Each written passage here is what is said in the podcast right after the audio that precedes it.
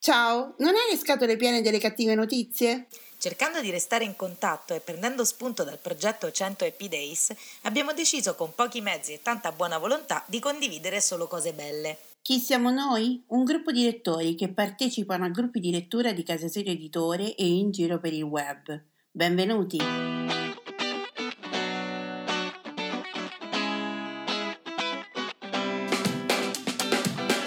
Ciao, sono Simona da Rocche di Papa. Ciao, sono Irene da Barcellona. Mentre stavamo realizzando una puntata di un podcast per Casa Sirio Editore, abbiamo dovuto coinvolgere gli amici per dare una risposta particolata a un nostro ascoltatore e ci siamo resi conto che la risposta collettiva funzionava. E così abbiamo deciso di intraprendere questo percorso per rallegrare la giornata di tutti con un buon pensiero. Sono appunti, pensieri sparsi, sfoghi o ricordi, non necessariamente parlano di libri, sono un modo per sentirsi e lasciare un messaggio in bottiglia a chiunque voglia accoglierlo. Ci siamo ispirati al lavoro fatto da Alessandra Pagani con il suo 100 Happy Days sull'omonimo gruppo Facebook. E questa è la 92esima puntata di Voci dall'Italia. Buon ascolto.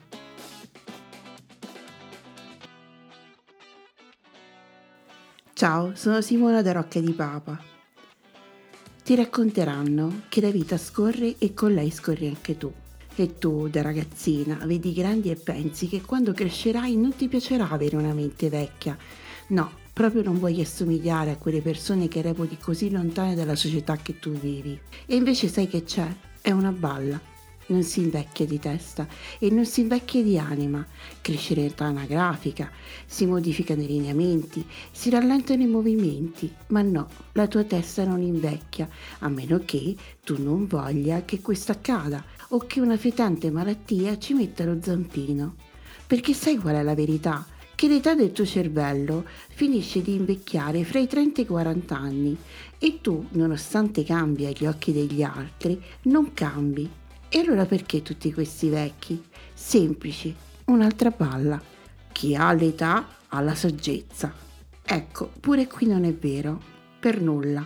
Come per fare i genitori, gli zii, i nonni, i bravi lavoratori, i simpatici a tutti, non esiste un manuale e quindi va da sé che ogni età l'affronti con una paura nuova, con lo stesso pensiero di non voler diventare come quelli che ti hanno preceduto. Sì, perché quelli che non hanno impedimenti dai quali non possono prescindere, quelli che davvero vedi arrivati, si sono arresi hanno deciso di aver raggiunto l'età della saggezza, quel luogo tanto ambito dove quel che dici, anche se non è giusto, per loro deve essere preso come una perla di saggezza, perché dato da quell'attestazione una sorta di laurea ad honorem per i tanti anni vissuti. Tu puoi scegliere di non sederti mai davanti a quel fuoco in attesa dei giovani adoranti che non arriveranno mai. Puoi scegliere di continuare a guardare il mondo con un misto di curiosità e voglia di conoscere. L'età anagrafica non si fermerà, ma tu non avrai perso un minuto di quel miracolo chiamato vita. Ciao! Ciao, sono Alessandra e questi sono i 100 Happy Days. Ogni giorno per 100 giorni troviamo qualcosa per cui essere felici e grati nel qui e ora. La puntata di oggi prende ispirazione dalla newsletter della mia amica Flavia Ingrosso che abbiamo già incontrato e ha partecipato anche a questo podcast perché lei propone un bellissimo percorso che si chiama Viaggio verso un porto sicuro, che è un percorso di coaching, potete vederlo nel suo sito, e prende spunto da 10 chiavi della felicità attività di cui io oggi voglio parlarvi perché sono 10 chiavi create da Action for Happiness che è una organizzazione non profit, non mi ricordo se è della Gran Bretagna o della, degli Stati Uniti. È un'organizzazione non profit che si pone come obiettivo aumentare il livello della felicità delle persone per contrastare e combattere le cosiddette malattie del nostro secolo, quindi depressione, ansia, eh, isolamento, eccetera, eccetera. Allora, proviamo a vedere queste 10 parole che loro indicano come 10 chiavi per la felicità, ossia 10 atteggiamenti che possono migliorare il livello di felicità della vita di ogni essere umano. Ovviamente mi interessa sapere se siete d'accordo. Giving, dare, fare qualcosa per gli altri. Di questo ne abbiamo parlato parlato in diverse puntate di come eh, sia significativo fare qualcosa per gli altri e questo ci aiuti a proprio essere più felici, più positivi. Ne abbiamo parlato molto anche in relazione al supporto che abbiamo dato a Maria e a Orso e a tante altre volte, però mi fa piacere in particolare ricordare Orso. Lettera numero due, relating, relazionarsi, cioè creare una rete con le persone. Direi che anche qua, virtualmente, con tutte le difficoltà di questo momento complicato, siamo riusciti a fare rete e io la chiamo la rete multidimensionale perché invece di vederci o di condividere lo stesso spazio fisicamente, noi ci sentiamo attraverso la voce, noi sentiamo le voci, quindi siamo eh, connessi appunto anche tramite la virtualità della, de, del podcast. 3. Exercising, che sarebbe fare movimento fisico, fare ginnastica, prendersi cura del proprio corpo, come scrive Flavia più appropriatamente. Anche di questo abbiamo parlato, eh, soprattutto durante il lockdown, dove dedicavamo, avevo dedicato a volte delle puntate alla, al movimento fisico, mi mancava moltissimo andare in bicicletta o passeggiare a lungo e ne abbiamo parlato e sì, è vero, il nostro corpo produce molte endorfine quando facciamo attività fisica, anche una semplice passeggiata può svoltare cambiare un umore un po' storto di una giornata. 4. Appreciating, cioè apprezzare, ma il apprezzare all'esterno, apprezzare il mondo in cui si vive. E anche di questo abbiamo parlato tantissime volte perché abbiamo dedicato ringraziamenti proprio alla nostra realtà, alla nostra società, cercando di notare il modo in cui ci stavamo trasformando grazie a questa quarantena e grazie a questo podcast. Poi, numero 5, trying out, cioè per sperimentare, provare sempre cose nuove, non fermarsi nella propria eh, zona sicura, ma mettersi alla prova. Secondo me questo è un grande insegnamento e in ogni momento di difficoltà della vita si sa che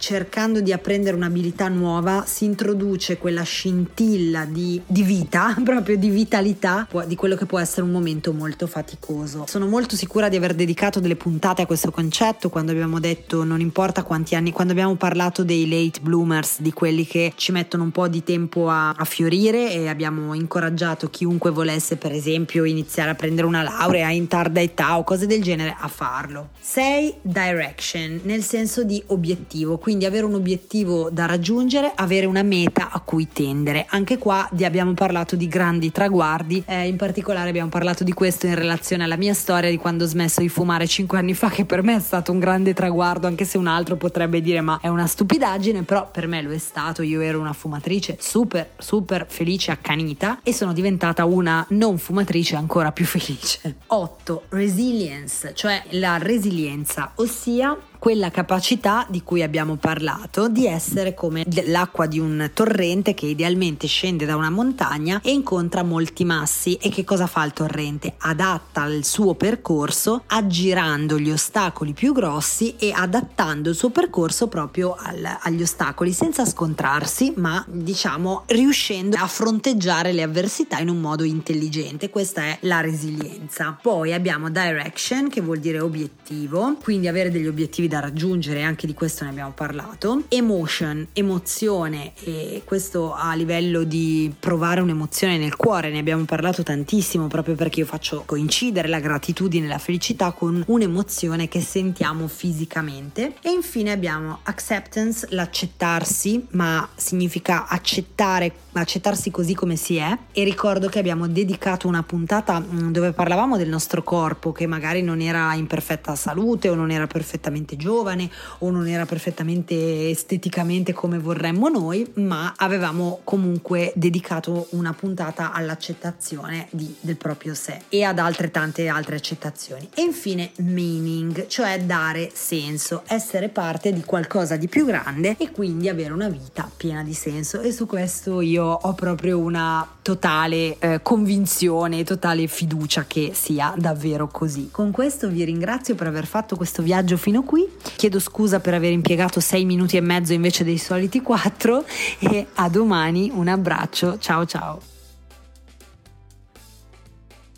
Buongiorno, sono Marco dalla provincia di Napoli. Questo è un fatto che mi è capitato all'incirca l'anno scorso, al massimo due anni fa. E, e ve la racconto esattamente come si è svolta, senza aggiungere fatti di fantasia o esagerando troppo la storia. Comunque era sabato sera, erano quasi le otto e mezza e io mi stavo preparando a chiudere il negozio. Eh, avevo già entrato tutti gli espositori all'interno, stavo quasi per spegnere la luce quando entra una ragazza e mi chiede se potevo farle delle fotocopie. Io diciamo in un periodo di crisi eh, guadagnare anche pochi spicci diciamo è, è un bene, quindi comunque nonostante fossi già pronto a chiudere mi sono messo vicino alla fotocopiatrice e ho iniziato a fotocopiare. Mi ha chiesto pure se fotocopiavo da penna e io gli ho detto no, per la penna devi andare a fianco a me c'è un negozio di computer e te lo fai fare da loro. Comunque ho fatto le fotocopie, la, la ragazza mi ha pagata,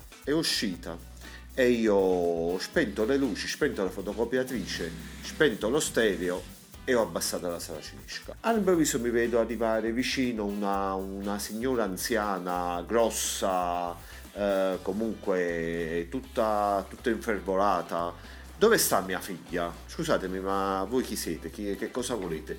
Io ho visto entrare mia figlia dentro al vostro negozio, l'avete chiusa dentro, ha rapito sta sala cinesca e da un cazzottone di, un cazzottone forte vicino alla sala finisca. Mo la signora si pensava che io dentro l'edicola ho qualche segreta dove tengo le mie, ne, come posso dire, come dice Simona, le mie fans le tengo segregate all'interno di questa botola e chissà cosa le faccio a queste, a queste ragazze. Comunque io le stavo per rispondere e, e sono stato fortunato perché poi comunque la ragazza è uscita dal negozio e ha detto mamma io sto qua. La signora si è scusata ha detto Giulino scusate ma eh, non, eh, sono cose che possono capitare sono cose che possono capitare secondo voi che un edicolante chiude la sala cinesca e chiude la cliente dentro e me ne vado a casa? Scusatemi se io dovevo chiudere la cliente dentro mi chiudevo anch'io con lei. Comunque è una storia vera senza alcuna esagerazione questa Ciao, sono Massimo da Roma e volevo approfittare del podcast per rispondere ad Alessandra sulla lettura condivisa della neve dell'ammiraglio di Mutis, anche perché il collegamento video su Zoom mi mette l'ansia, non ho un buon rapporto con la tecnologia. Dunque, eh, io ho letto La neve dell'ammiraglio più di 20 anni fa e allora mi piacque molto il lato avventuroso e eh, le descrizioni dei luoghi, oltre al modo stupendo di scrivere di Mutis. Eh, rileggendolo col gruppo bello eh, ho apprezzato maggiormente invece l'aspetto esistenziale del racconto, la narrazione dei vari personaggi, eh, della loro solitudine, delle loro sventure, delle loro avventure, tutte conclusisi in maniera fallimentare. Eh, gli unici che si salvano in questo racconto sono gli indios, l'uomo e la donna, che sono in armonia con la vita eh, e con la natura, natura di cui sono parte integrante. Essi stessi sono la selva, come dice Mutis. E però anche loro sono minacciati da quella che eh, Mutis definisce questa appariscente nullità che chiamano progresso. Insomma, a me è piaciuta molto questa lettura condivisa col gruppo Bello. E per chi volesse continuare a leggere Mutis, consiglio Abdul Bashur, Sognatore di navi, un altro libro che mi è piaciuto molto. Ciao, un abbraccio a tutte e tutti. Ciao Maria da Roma.